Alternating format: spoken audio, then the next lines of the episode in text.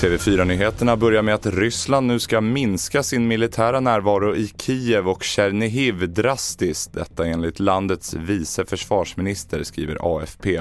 Och det här står klart efter de fyra timmar långa fredssamtalen i Turkiet idag.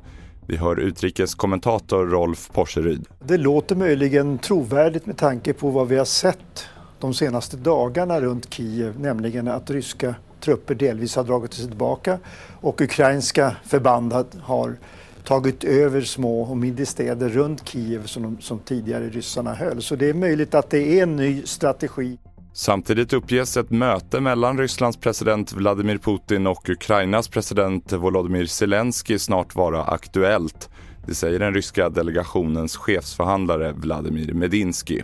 Mer om det här på tv4.se.